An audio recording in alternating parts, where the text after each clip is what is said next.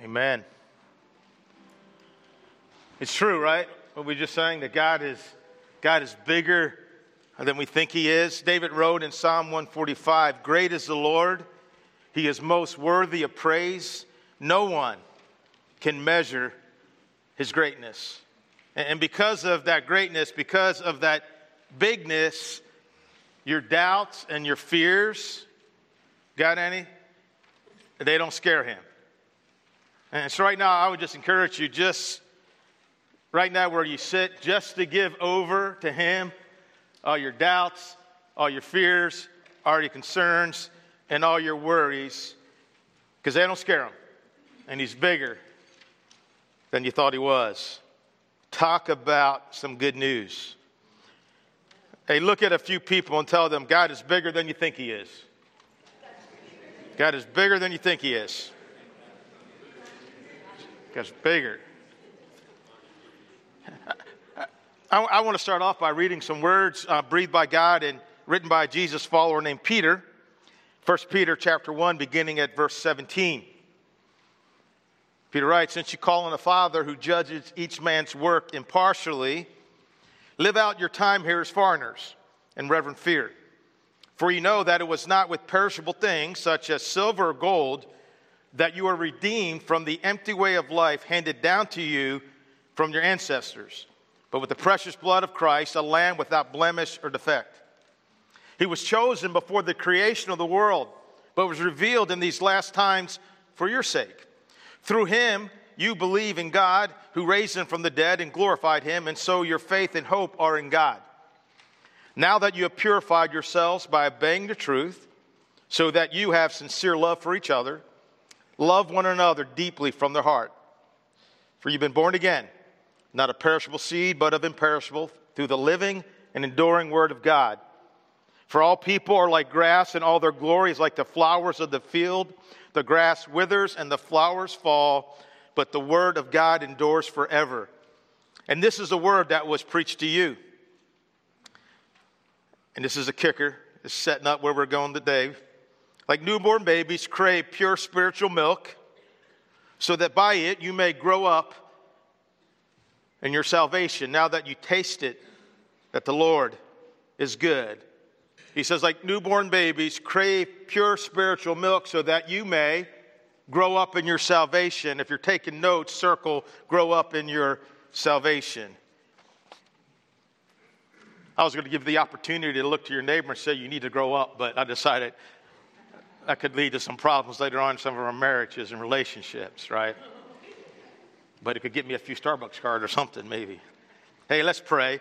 God, uh, God, you're bigger than our problems. You're bigger than we think you are. God, I pray today that we just tremble at your word. We, we celebrate being able to be in your presence, that we lean into your truths, um, that we decide right now that we will be fertile soil and will respond to your word with a yes. And God, I pray that you help me to speak what you want me to speak in the way that you want me to. In Jesus' name, amen. And so we're in the series, series called Becoming the Church That He Intended. Uh, we've been in the series for a long time. Uh, in fact, today is our 11th conversation.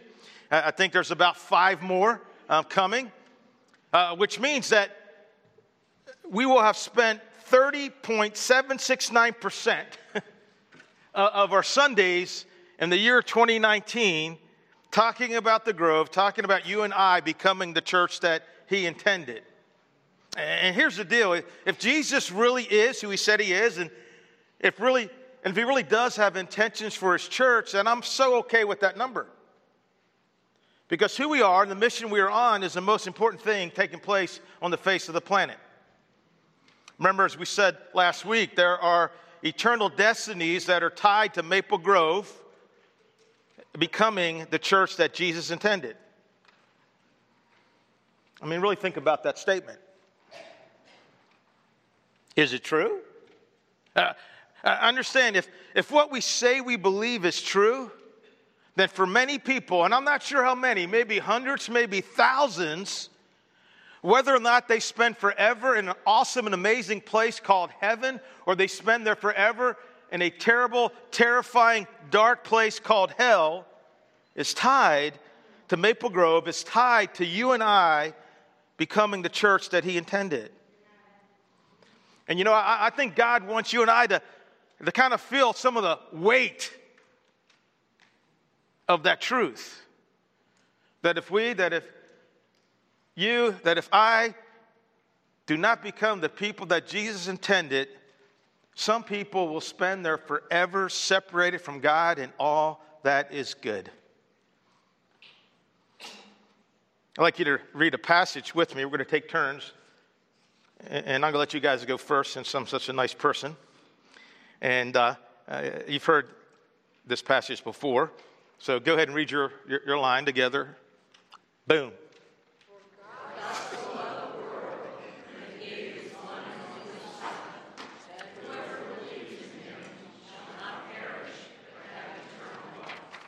Like that verse, right?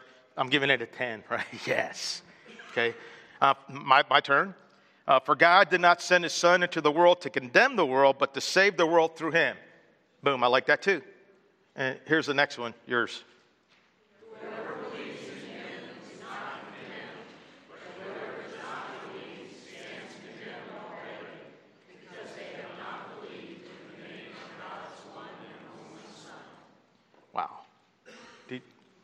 Did you hear what, what you just read? Whoever does not believe. You, you anybody that, that fits? Stands condemned already. Yes, there are eternal destinies that are tied to Maple Grove becoming the church that Jesus intended. And that's why this series is so important and so essential. And that's why I'm okay with that number 30.769% or an even higher number if the Spirit so leads. Now, so far in the series, we've seen that the church that Jesus intended is his body, it's his bride, it's his family, it's God's temple, it's his flock, it's the promised messianic kingdom, it's the called out ones, it's the hope of the world. All significant and important things. And we've seen that the church Jesus intended is made up of people who are crucified followers and not fans who are devoted to the apostles' teaching, to the fellowship, to the breaking of bread, and to prayer. And so that's where we've been, and, and that's what we're pursuing as a church to become the church that He intended. And last Sunday, we began a series of discussions about how the church Jesus intended is made up of, of people who are living out their lives on mission. and, and when you look at the scriptures, uh, we're going to find that our mission, both as a church and as individuals, for the most part, is in alignment with the mission Jesus had when he wore flesh and walked this planet. Like Jesus, we are to seek the lost, we are to make disciples, and we are to show compassion. But here's the deal, and I think we all know it living our lives on mission is not something that's just going to happen automatically. Instead, it takes intentionality, it requires a plan. And several years ago, back in 2014, we, with the help of a leadership coach, developed a plan, a good plan, a biblical plan, a plan that shows the path for pursuing a life on mission. Again, the plan was good, it was solid, it was biblical, it was legit. However, for various reasons, the execution of that plan kind of blew up. And, and so, you know, I literally, you know, literally, you know, pulled that plan off the wall and began dusting that plan off. Now, understand, if God created you, and He did, and if God is the very reason for your existence, and He is, and if God really does have thoughts and intentions for your life, and He does, then it makes total sense that a, a life lived on mission begins with belong, with belonging to God, belonging to the one who created you, the one who knit you in your mother's womb, the one who breathed life into you. And listen, belonging to God requires that we in faith surrender our lives to Him, acknowledging Him as God, as, as Lord, as, as our Savior and being born again. Jesus said in John chapter 3, I tell you the truth. He had a habit of doing that. Unless you're born again, you cannot see the kingdom of God. What do you mean? exclaimed Nicodemus. How can an old man go back into his mother's womb right, and be born again? That'd be crazy. Jesus replied, I assure you that no one can enter the kingdom of God without being born of water and of the Spirit. And in Acts chapter 2, after our resurrected Lord went home and he gave his guys their mission, uh, we see them unleashing the gospel and thousands responding to that gospel and being born of water and the Spirit. And the people heard this, heard Peter preach the gospel for the first time. They were cut to the heart and said to Peter and other apostles, Brothers, what shall we do? Peter replied, Repent to be baptized, every one of you, in the name of Jesus Christ for the forgiveness of your sins, and you'll receive the gift of the Holy Spirit. Born of water and the Spirit. Those who accepted his message were baptized, and about 3,000 were added to the number that day. See, living a life of mission begins with belong. Belonging to God through the kind of surrender we see in the book of Acts. And maybe there's some in this room who, who need to do that.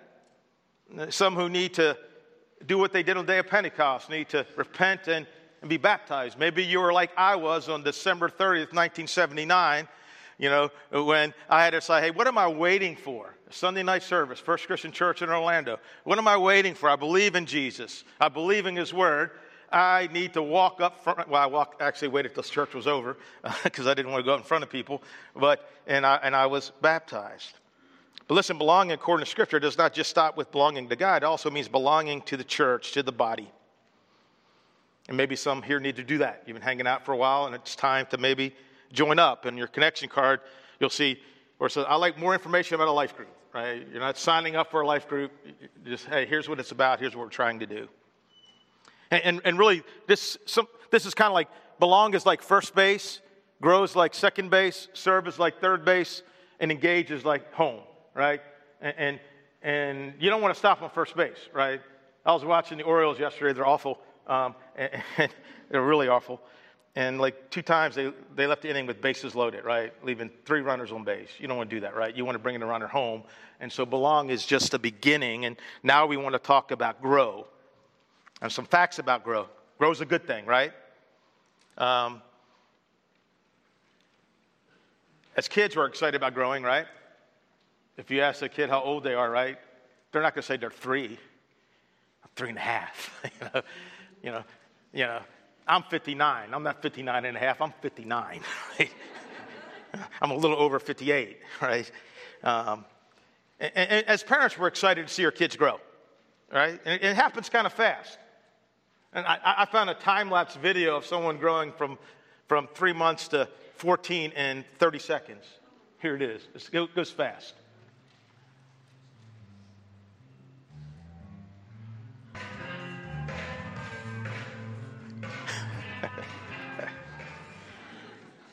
I like watching the bookshelf.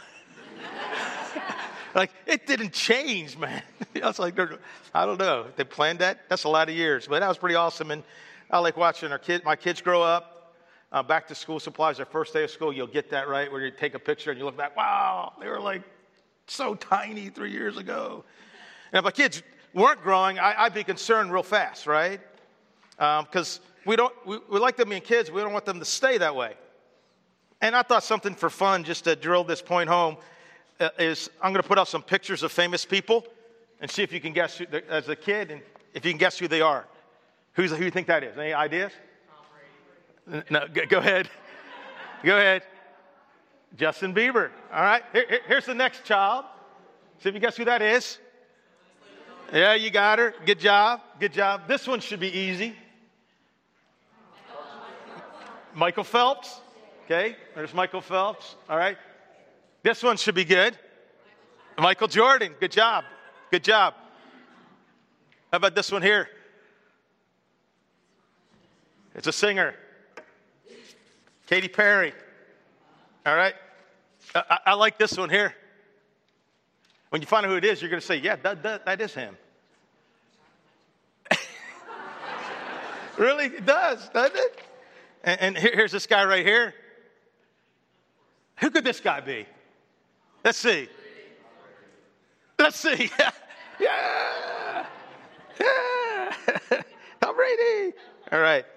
And, and you notice that they didn't look the same, right? They look different. And when you grow up in your salvation, you're going to look different. And what does that different grown up snapshot of you look like? I think Paul kind of described it a little bit in Galatians, where he said, uh, Holy Spirit produces this kind of fruit in our lives love, joy, peace, patience, kindness, goodness, faithfulness, gentleness, and self control.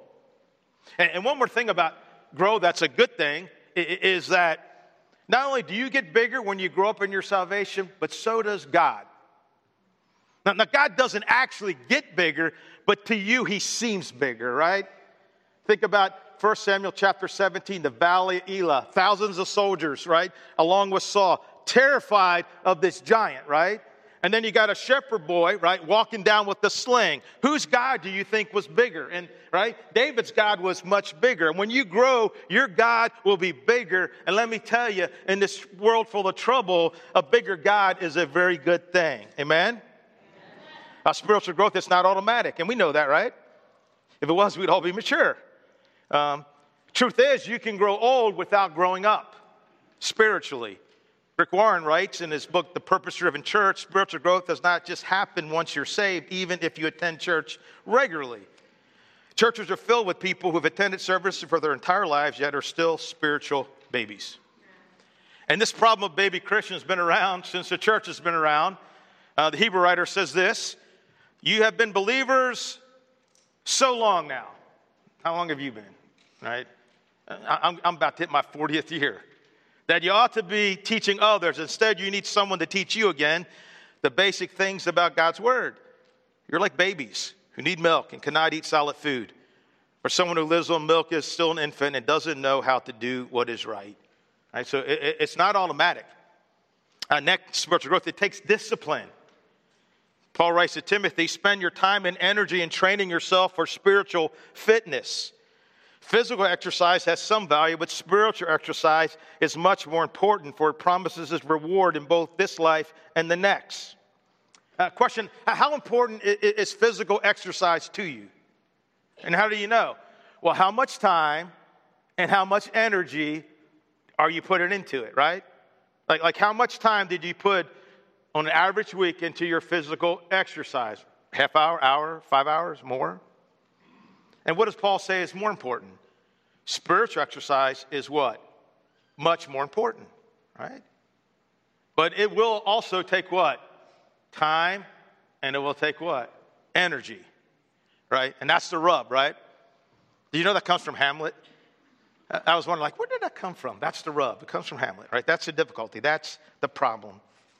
So, how much time in the average week do you put into your spiritual exercise? And why is it more important? He says, because it promises a reward in both this life and the next. So, in this life, it promises that you'll live the life you're created to live, a life that experiences peace beyond understanding, inexpressible and glorious joy, right? Um, a life of meaning and purpose and fulfillment. And in the life to come, right? A mind blowing forever physical exercise, guess what? There's a pretty in shape people 400 years ago, 500 years ago. How, how, how, good do you think their body looks right now, right? You know, they're just dust, right? Okay? Uh, spiritual growth, it's not a point in time. Uh, Paul makes that clear in Philippians. He says, Continue to work out your salvation with fear and trembling, for it's God who works in you to do and will, works in you to will and to act according to his good purpose. And notice it says work out, not work on your salvation. See, there's nothing you and I can do to add to our salvation. We are saved by grace and grace alone. Paul, in this verse, he's talking to Christians about spiritual growth, telling them, hey, you need to work out so that God can work in. You see, saying that spiritual growth is a point in time is like saying physical fitness is a point in time. It's like saying, hey, since I was once fit and in shape, I will always be fit and in shape. And unfortunately, I stand before you as a living testimony that that is a lie. That is just not true. Man, I think after boot camp and all that, goodness, it's just not true. Andy Stanley says, We all know that physical fitness is not something we achieve once and for all. It's something we must continually pursue. It requires exercise and a healthy intake of the right diet. It's not a point in time, but a continual pursuit. Likewise, spiritual growth is meant to be con- a continual pursuit of a relationship with God and with others. Next, it only has one standard of measure love, right? What did Jesus say the greatest commandment was, right? Love the Lord your God with all your heart, soul, mind, and strength, and love your neighbor as yourself. And Paul put it this way Let no debt remain outstanding except the continuing debt to love one another. For whoever loves others has fulfilled the law. You know, I, I think if you know you went up to Apostle Paul or Apostle John and asked about their spiritual life, they, they, they probably wouldn't talk about well, I had this many, I read the Bible, I read this chapter, finished this Bible plan. I think they would talk about, you know what? Here's how I'm growing in my love for God. And, and here, here's how I'm getting better at loving other people, even the people that I don't like, right? That's what they would talk about, right? Because that's what it is, right? It's, it's love. It's about growing in love for God. And, and by the way, we're going to kick off a new series after this series called Love Is. We're going to unpack you know, piece by piece, that great definition of love found in 1 Corinthians. And finally, uh, spiritual growth has only one aim becoming like Jesus in order to bring glory to God. Uh, Paul, Paul writes this As the Spirit of the Lord works within us, we become more and more like Him and reflect His glory even more. More and more like Him and God's purpose for everyone in this room. Romans 8:29 For God knew his people in advance and he chose them to what? To become like his son. So that his son would be the firstborn among many brothers and sisters. Listen, uh, that, that's the goal, that's the aim of grow, uh, of living a life on mission. It's to become more and more and more and more like Jesus. I like what Max Lucado wrote one time. He says, God loves you just the way you are. Good news, right? Because some of us are pretty messed up, right? But he refuses, right, to leave you that way. He wants you to be just like Jesus. It's a great book of his called Just Like Jesus.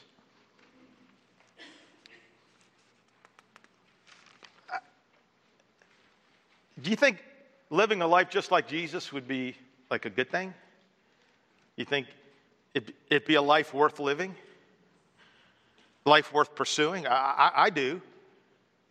And to live that life, right, it, it's going to require that, that we develop certain habits, right? And I want to talk about grow the habits. Definition of habit a continual, often unconscious inclination to do a certain activity acquired through frequent repetition. In other words, you do something over and over again, you do it without even thinking about it. And like when I shave, I always start with the left side of my face. I don't know why.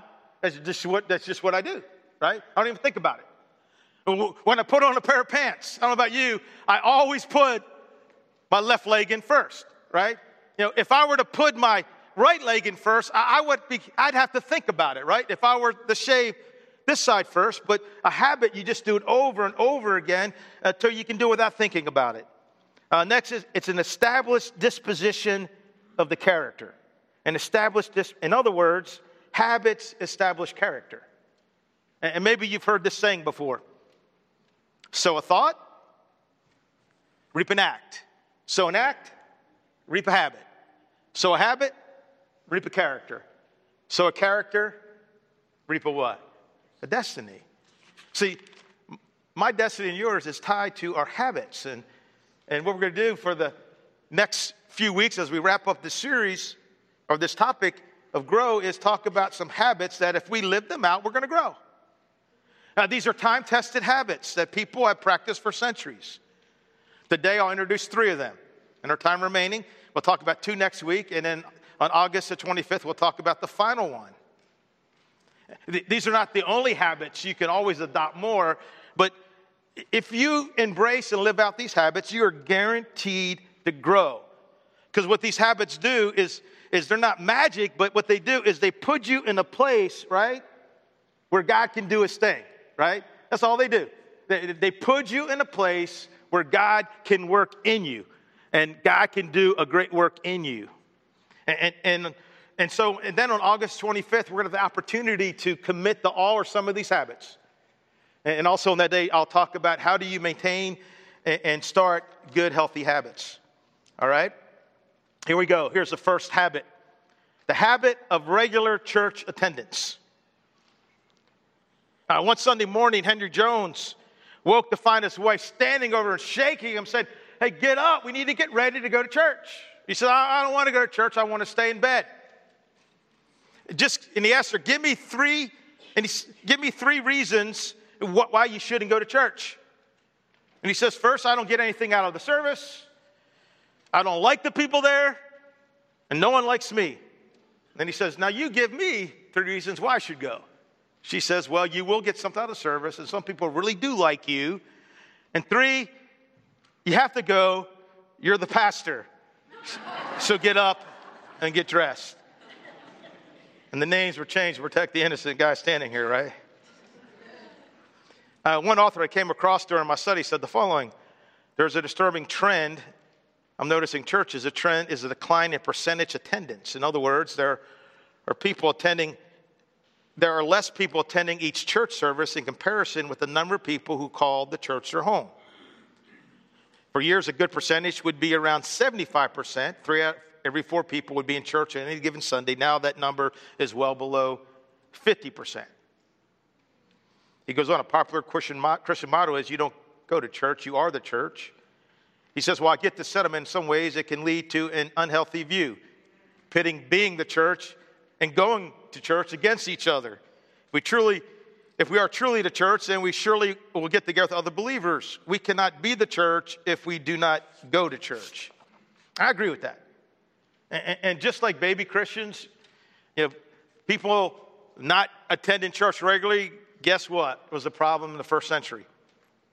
The Hebrew writer says this let, let us hold tightly without wavering to the hope we affirm, for God can be trusted to keep his promises. Let us think of ways to motivate one another to acts of love and good works. And let us not neglect our meeting together, as some people are in the habit of doing, but encourage one another, especially now that the day of his return is drawing near. He says, Let us not neglect our meeting together, as some people are in the habit of doing. Do people ever get into the habit of, of missing church? Yeah, they do, right? Uh, like any other habit, right? Right? You miss one week for this reason, another week it, it becomes two, becomes three, it becomes four, and it just becomes easier and easier and easier to miss church. And so why should you say, you know what, I'm going to embrace this habit of attending church regularly? Let me give you some reasons. Number one, God says so. That's a, that could end it, right? I mean, God commands us in His Word. He says, Do not neglect our meeting together as some people are in the habit of doing. God says you should attend church on a regular basis. And that should really be enough, right?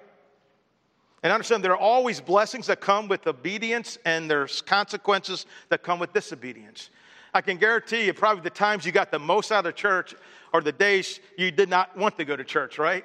You know, you, I don't want to go, and then you show up, and boom, and God shows up and speaks to you, right? And remember, the church is, is the bride of Christ. Jesus loves the church. You should love what Jesus loves. Jesus was committed to the church. You and I should be committed to the church. Another reason is what Jesus and the early church did. Luke 14, 6 says, Jesus went back to Nazareth where he'd been brought up, and as usual, he went to the meeting place on the Sabbath. See, as usual. Uh, some version says, as was his custom. Yeah, Jesus just went where God's people were gathering to worship. And when you read the New Testament, you see that the early church met on the first day of the week for prayer, for fellowship, for collecting an offering, for encouragement. I think another reason is that it's, it's a positive example. When you embrace the growth habit uh, of regular church attendance, you're setting an example that other people notice. Yeah? You see people who are trying to make their lives better, people want to, who want positive changes are going to be impacted by the example of someone who is committed to regular church attendance. Uh, for those of you who have children, attending church regularly is so, so important, right? So that they know it's Sunday, and on Sunday, we go to church. I mean, it, we just do it, right? It's not like, well, okay, let's look at our, let's put all our options on the table beach, lake, cut the grass, clean the car, King's Dominion, you know, whatever, you can put it there. Uh, you know, church. Well, you know, yeah, church is pretty good because it's raining outside and all those things would be, it would be terrible, right? No, you just go, right? Because see, here's the deal, parents. And you got to start when they're young, right? You start when they're teenagers, right? You know, you start when they're young, they develop that habit. That's just what they do, right? Um, and, and, but if you say church is important, you say church is the most important thing, guys. But yet, in real life, so many other things on Sundays. I'm not talking when you're sick. I'm not talking if you have someone in your family sick. I'm not talking the job. I'm not talking your vacation. I'm not talking if you have a mom in a nursing home and God says, you know what? If you have a mom in a nursing home that needs you, I think you, I think you better be sometimes with your mom in a nursing home and, the, and rather than a church, right? That's not what I'm talking about, right? You know, but our, our kids see that, right? It's a positive example. I know when I became a new believer, my mom and dad didn't go to church. One thing they knew hey, you're welcome to visit mom and dad. and, and, and, Sunday, we're going to church. And you can come or you cannot come. We'll be home about one, right? I mean, that's just, they just knew that. And they would come, right? But it's like, I'm not going to, I'm not well, I can't go to church because mom and dad. No, that's an example that they can see that, hey, I love you, mom and dad, but church is even more important than you are. Another reason, some pretty cool and awesome stuff happens in church. We get to praise God together, right? I don't know if you felt, felt that, right? But we could experience the movement of the Holy Spirit together, right? He's in us, but He also moves among us, and you, you, you miss that. Eh, you get to miss hearing truths that can impact your life. You, you get the, you, you, you'll miss taking communion or remember Jesus' sacrifice. And you'll miss the opportunity to give encouragement or to receive encouragement. Man, life is hard. It's difficult. It beats you down, right? And, and, church is an opportunity sometimes, right? And you don't know, right? You may come to church and even know it. God knew it. The Holy Spirit knew it. And He leads you to that person that you just put your arm around them. And when you ask how they're doing, you can tell they're not doing so good. And you listen and you encourage them, right? That's why it is so important. And I want to encourage you to, to embrace this habit of, of regular church attendance because there's very good reasons for doing it. Next, the habit of doing life together. Uh, we've talked about this a lot, right? We were created for community because we're created by a relational God. He said it's not good for you, God to be, you guys to be alone. We're recreated for community. Paul says, Together we are his house built on the foundation of the apostles and the prophets, and the cornerstone is Jesus Christ himself. Philippians 1:30, we are in this struggle together. Thank God we're not alone. Acts 5:42. Day after day they met in the temple courts. Large gathering, right? Everybody together. There's power in that. And from what? House to house, right? In the homes. Small groups. Uh, we call them life groups here. Our life groups have a mission statement. It's only about a year old. It's about we share life we pursue God, and we invest in others. And that's what we're trying to accomplish in our life groups. We want to share life together, get to know each other, have a safe place to share our stories and, and listen, right? Or people can take risks and say, hey, I'm really struggling with this right now. We're really struggling with our child. We're really having this difficulty. And where we pursue God, where we go, hey, let's help each other, hold each other accountable. Hey, I didn't see you in church. Where have you been? Hey, you haven't been in life group. How you doing? You know, have you been reading the Word and hanging out with God? Encourage each other to invest in others. Hey, you know, who are you reaching out to? You know, who are you showing Christ's love and compassion to? Right? And, and, and again, you can just put in your connections card, hey, I'd like to know a little bit about, about life groups and, and information, right? We're, we're going to launch some new ones. Uh, it'd be great. We don't want anyone to do life by themselves because it's hard, right? It's difficult. Um, the habit of spending time in God's Word. Uh, why should you embrace this habit? God says so. Do your best, present yourself to God as one approved, a worker who does not need to be ashamed and who correctly handles the word of truth. God, God says you're supposed to do your best, right? Uh, why should you spend time in God's Word? Because it will change your life, it will empower your life, it will equip you to live the life that God wants you to live. All Scripture is inspired by God and it's useful to teach you what is true, to make you realize what, what is wrong in our lives. It corrects us when we're wrong, and teaches us to do what is right, God uses it to prepare and equip his people to do every good work. Good reason, right? Another is it's going to increase your faith. Faith comes from what? Hearing the message, and the message is heard through the word of Christ. And Jesus prayed in the garden. He said, Sanctify them by the truth. Sanctify means make them more like God, make them more set apart, make them more like me. Sanctify them by the truth. Your word is truth. In other words, sanctify them, help them grow up by the word. And, and, and this habit involves these things reading God's word. Read it regularly, respectfully, is God. Read it humbly. Like, God, I'm not coming here telling you what I want to find. I'm, I want to hear what you say and submit to it. Read expectantly, expecting God to say something to you. Um, it involves studying God's word. The difference between reading and studying is when you study, you have a pencil. And one of the greatest ways to study is by asking the right questions.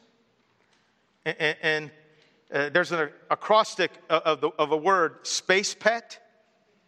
And here's a picture of a space pet to help you remember. Who knows the name of that dog? Astro, right? You know, right? Us people who are ancient, we know that. We know that. We know Astro is. It's the Jetsons, right? And all that stuff's come true, right? Like there actually can. I remember watching that show thinking, there's no way you can ever talk to someone and see their face at the same time. That is just ridiculous. Astro. Space pet. So that's just only purpose in that is so you can remember space pet. And so what you do is you ask these questions, right? You read a passage and you ask these questions. Who's that dog, right? Uh, the habit of spending time in God's Word. Oh, did, that, did that not get there? Space pet didn't get there. It's in your notes. Um, is there a sin to confess? Is there a promise to claim? Is there an attitude to change? Again, this, these are in your notes. Is there a command I need to obey? Is there an example I need to follow? Is there a prayer I need to pray or a praise I need to give? Is there an error I need to avoid? Is there a truth I need to believe or hold on to? Right? And those are all, all right there in your notes. So you, you read a passage and you ask one or two of those questions, right? Reading, studying, and memorizing. Memorizing. Uh, pay attention to what I say. Turn your ear to my words. Do not let them out of your sight. Keep them within your hearts, for they are what? Their life. Memorizing scripture will help you resist temptation. It will help you make wise decisions. It, it will give you strength when you're under stress. It will comfort you in difficult times. It will prepare you to share your faith with other people. And, and here's how to here's, here's how you memorize scripture, right? And this is in your notes as well. You pick a verse that speaks to you, say the reference before the verse, read the verse aloud many times, break the verse into natural phrases, emphasize key words when quoting, write it out, get someone to partner with you and check up on you. So you, so you take the verse John 3:16, we know it, right? So you go, uh, you, if for God so loved the world that he gave his one and only son, that whoever, that whoever, oh, I like that, that whoever, that, that means me, right? That means whoever. I, I'm like whoever. That whoever believes in him will not perish, but will have everlasting life. So you, you break it down. God, for God so loved the world that he gave, right? So you, you take a verse and you break it down, you say it over and over again, and then it gets buried in your heart. And so he, here's the challenge for this week. Um, it is to spend time in God's Word, and, we're, and to whatever reading plan you're on, and even though there's a new faith comes from hearing, but even forget about that. Whatever reading plan you're on, you know, to read Ephesians this week. One chapter every day. There's six chapters. To, to read it, and then to answer at least you know, one of those space pet questions like, wow, there's a promise there that I needed in Ephesians 1. Man, I'm going to claim that promise. I'm going to hold on to that promise. I'm going to think about that promise. And, and then the other challenge is memorize at least two verses this week, right? Uh, two verses uh, in Ephesians. You know, and, and, I want to encourage you to, to do that. And, and, uh, and I guarantee it, it, won't take, remember, take, it won't take a lot of time. Like you, you, you can knock this out total time an hour, maybe, maybe less, right? Not, not, that, not that long, right? You know, to do this. And, and I, I guarantee you, you'll come away and say, wow, that was incredible spending time in God's Word because God's Word is it's living and active. And, and I'm going to do something I, I, probably shouldn't do, but that's all right. Um, if, if you're willing to take this challenge to read through Ephesians this week, answer a few, to read it, to study it, space pet, and memorize a couple verses, raise your hand if you're willing to take the challenge. And look around at somebody and say, hey, hey, hold me accountable. Hold me accountable to this, and let's just see what happens, right? Now, let's see what happens when we, we go in God's Word, right? If you didn't raise your hand, that doesn't mean you can't do it, or, you know, I, I just wanted you to stick your hand up there. Uh, two, two super, super quick things. Um, here's a website you can go to. If, if you go to Ozark Christian College, it's in your notes, occ.edu slash next level dash, next dash level. This is um, Michael DeFazio. The dude spoke at uh, Move. Awesome speaker, man. Like, like I could listen to this guy like all day. He has like seven videos. They're like 12 to 13 minutes each. He's, he teaches New Testament and, and, and biblical hermeneutics at Ozark Christian College. You can just log on there, right? The first one is like, I listened to it. It's really good. It's like 12 minutes. He has a little handout, right? That'll help you in studying the Bible, right? and, and I'd recommend that highly. And, and, and we did a series, uh, I think it was last summer, um, Understanding the Bible, which you can also find on our website. And we went through like 12 weeks looking at biblical principles for understanding the Bible. But if I were you, I, would go to DeFazio, right? Because it's, it, it's quicker, it's short, it's powerful. He just knocks it out of the park. And like it, it only takes like 12 minutes to watch one of these videos, and each one will help you be able to read the Bible and understand it better. Like newborn babies, let's crave pure spiritual milk so we may grow up in our salvation.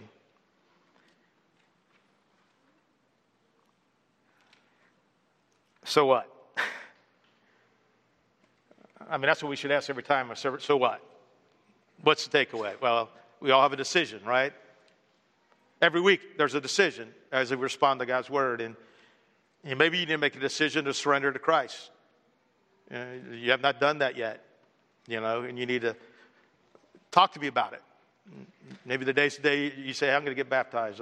There's no reason to wait any longer. I'm going to make that happen. Maybe you need to make a decision right now. You know what? I'm going to, hopefully we all make it right. I'm going to embrace these spiritual disciplines because I want to grow. You know, I, I, want my God to get bigger and bigger and bigger and bigger and bigger and bigger and bigger and bigger and watch all the giants get smaller and smaller and smaller and smaller and smaller. And we have also have a decision each week, a decision to celebrate, right? As we remember the fact that God did love us so much that he sent Jesus to die for us. And every week at Maple Grove, we take communion. And, and, and we do this in remembrance of Jesus, who he is, what he did, how much he loves us. And that cracker is small, but it represents his broken body. I mean, Jesus loved me so much that he allowed his body to be broken for me. And the cup represents his shed blood. You know, he loves me so much and could not imagine eternity without me. And he gave his life, and that blood poured out on that sand because he wanted to be with me. Every week, I have opportunity to celebrate, to celebrate the immense love that God has for us. You know, our communion is off to the sides. You know, um, as the praise team comes up, you know, just know that we have two cups, right? Bottom cup, you'll find a cracker, um, and the top cup is where the juice is. But this is a time for you to remember and celebrate Jesus and his love for you. Uh, would you stand and pray with me? Lord Jesus, Father,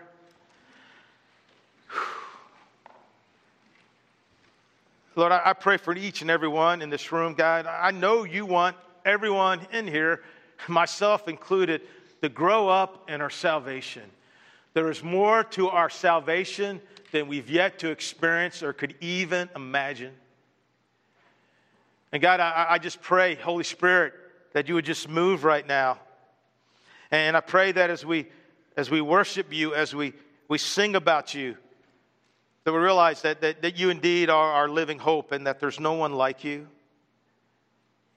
And God, I just pray that yeah, those of us who raised our hands and those who even didn't, that we'll just take this challenge together as a body, as a church, to read this incredible letter that you breathed through the, through the pen of Paul 2,000 years ago. And that we learn some new things about it, and that we memorize some verses that the Holy Spirit will lead us to that will help us. I pray the enemy does not keep us from your word this week. In Jesus' name, amen.